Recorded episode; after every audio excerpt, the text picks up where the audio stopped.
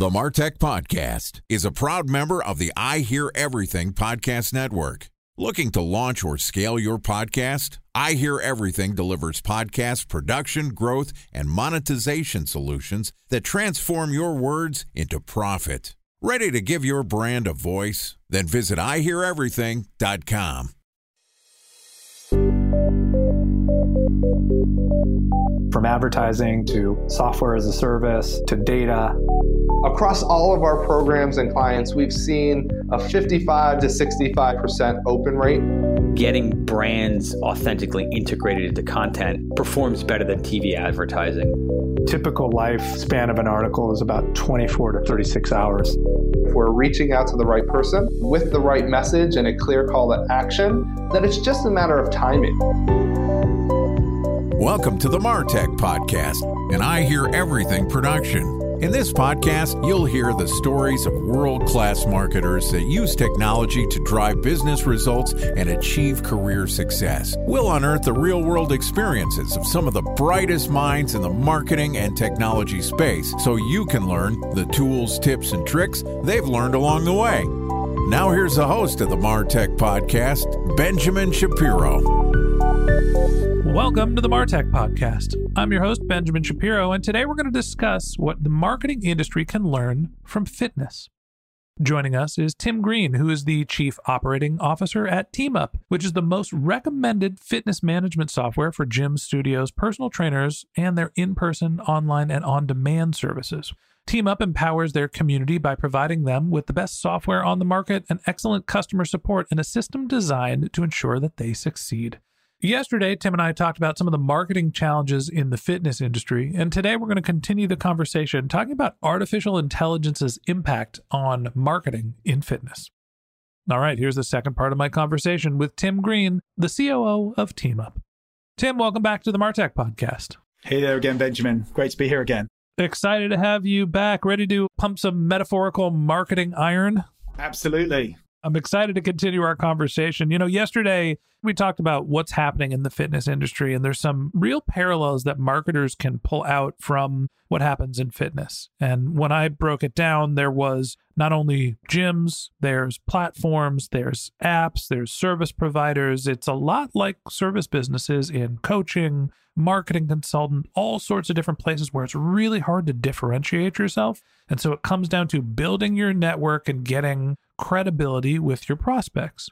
And what we're seeing now, I think of the fitness industry a little bit like gambling, pornography, some of the other pillars of the internet, where it is always on the cutting edge of technology. Whenever we see a new technology being developed, it seems like those industries, obviously they are not all the same, are really pushing the edge and boundaries of how to use technology. Talk to me about some of the cutting edge tactics that are being used in marketing for the fitness industry it's an illustrious group that you've placed fitness. I think there's really different levels. I don't think there's like a mom and pop gambling business that is Sure there is. There's a local bookie in every market. Oh sure, or just a little local gambling business that has a high credibility. They're not like the big boys, the big sharks. That's called gangsters. It's organized crime. Right, right, that's it. Yeah. Maybe it's the Girl Scout selling a raffle ticket or something. Maybe that's the nice level of gambling. But in fitness, there are obviously completely different offerings. So you've got the mum and pup business, the local independents, totally accountable to their customers business, which is all about integrity. And then you have larger companies who are trying to sell a product in the fitness space. So they're repackaging some kind of online content. And you have, you know, bigger gyms and you have smaller online offerings, the whole gamut of different types of offerings.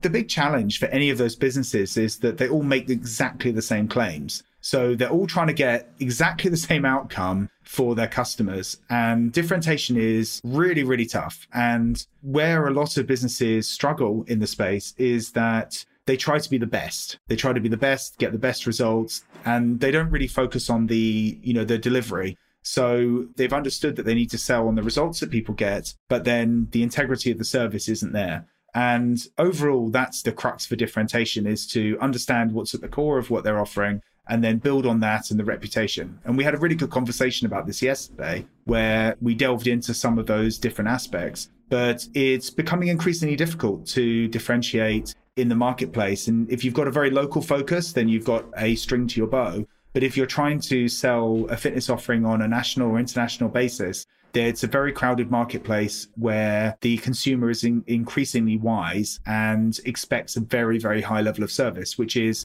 really all about just pushing up the cost of entry. And it's becoming increasingly difficult for a smaller operator to launch a product on a larger scale. And that consolidation in the marketplace is a trend that I would see continuing aggressively for the next few years when you get in front of a prospect and you're in a crowded marketplace and it's difficult to differentiate, it becomes very much around relationships and then marketing tactics. How can you stay in front of somebody who you have realized is potentially interested in your products or services? To me, that's a content volume and distribution challenge primarily. So, talk to me about what people in the fitness industry are doing to increase the volume of content and make sure that they're in front of their consumers in a regular fashion. Content has become very, very challenging outside of owned channels like social. So, trying to attract a larger audience is very difficult for people outside of a local audience because of the competitiveness, competitiveness of SEO, competitiveness of different channels. YouTube is great, for example, to publish content on, but unless you're attracting significant viewers and have a significant production quality, you really don't have the exposure that you would have had five plus years ago.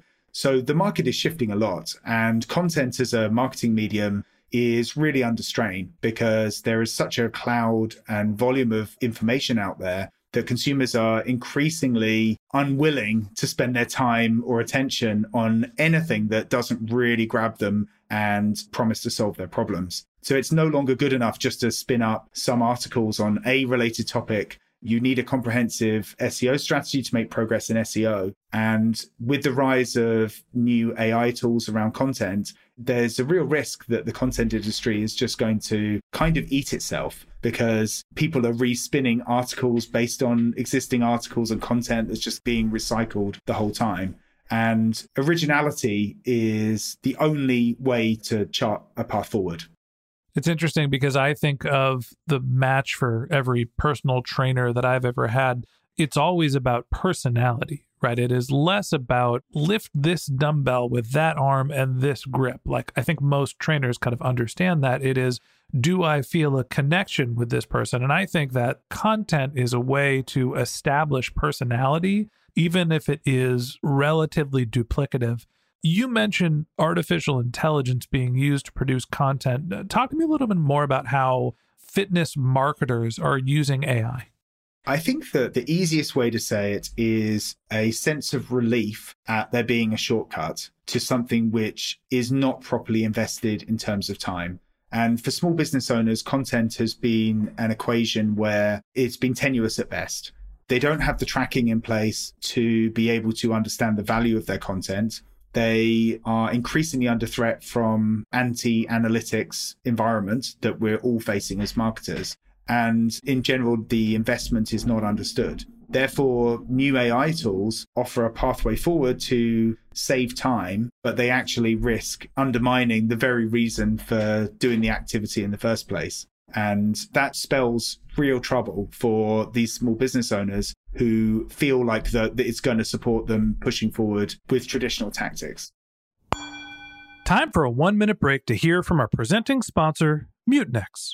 In 1919, John Wanamaker said, Half the money I spend on advertising is wasted. I just don't know which half. Well, the advertising landscape has changed since then, and instead of reaching your audience on two channels, you're probably reaching them on 20. Turns out John didn't know how easy he had it. But that doesn't mean that you should give up on striving towards marketing effectiveness. No matter how complex your marketing strategy is, Mutinex GrowthOS is the market mix modeling platform that measures the impact of marketing on your bottom line. Mutinex's market mix modeling platform calibrates your insights against the latest market conditions so you can make media and marketing investment decisions confidently and quickly. Ready to take your team from I think to I know? Then join brands like Samsung, ING, and Asahi who make better marketing decisions with Mutinex. Mutinex GrowthOS. Your best decision starts here. To learn more about Mutinex, go to mutinex.co. That's M U T I N E X dot co. Okay, here's the rest of today's interview.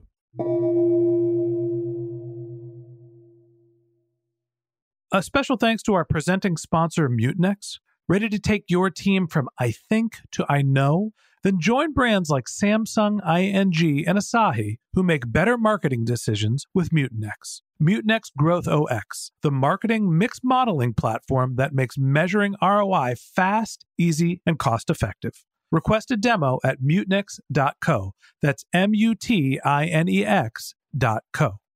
It's interesting as we think about the evolution of content production, and we're using fitness here as an example.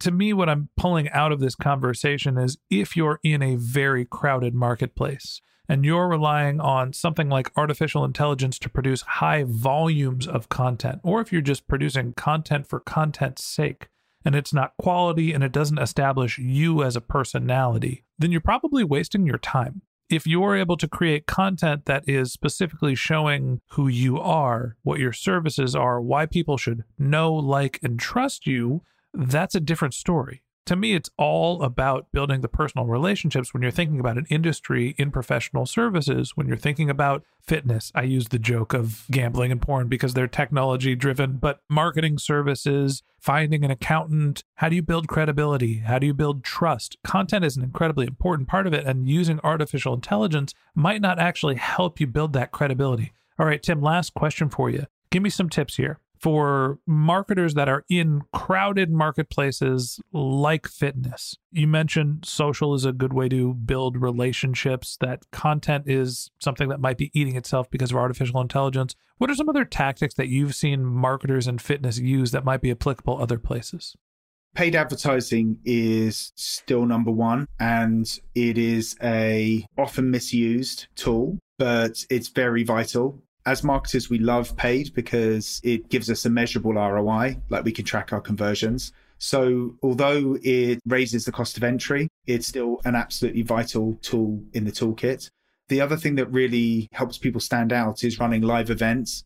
There's a big trend towards engagement on live events. People are coming out of our post pandemic phase and looking for more connection, not less. So in person, but also online events are remaining really popular, but also have a renewed interest as people look for authentic training that they will actually engage with and less so with video content, pre recorded, purchased, or free. But live events are something where you can tangibly connect with your audience, show your best qualities, and really build off that in terms of your personal brand and reputation.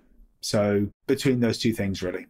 At the end of the day, it is about building relationships. It's know, like, and trust. Can you get in front of your customers and show, even if you're in a crowded marketplace, that you are somebody that they will enjoy working with, that you they can trust, that you will have their best intent in mind, whether it's through paid advertising, whether it's through content, whatever medium you're going to pick, think about the relationship with your customer. And that wraps up this episode of the Martech Podcast. Thanks for listening to my conversation with Tim Green, the COO of TeamUp. If you'd like to get in touch with Tim, you can find a link to his LinkedIn profile in our show notes. You can contact him on Twitter. His handle is TeamUpTim. That's T E A M U P T I M. Or you could visit his company's website, which is goteamup.com. Just one more link in our show notes I'd like to tell you about. If you didn't have a chance to take notes while you were listening to this podcast, head over to martechpod.com where we have summaries of all of our episodes and contact information for our guests. You can also subscribe to our weekly newsletter, and you can even send us your topic suggestions or your marketing questions, which we'll answer live on our show. Of course, you can always reach out on social media. Our handle is MarTechPod, M A R T E C H P O D, on LinkedIn, Twitter, Instagram, and Facebook. Or you can contact me directly. My handle is Ben J. Shap, B E N J S H A P. And if you haven't subscribed yet and you want a daily stream of marketing and technology knowledge in your podcast feed, we're going to publish an episode every day this year. So hit the subscribe button in your podcast app, and we'll be back in your feed tomorrow morning. All right, that's it for today. But until next time, my advice is to just focus on keeping your customers happy. Thank you.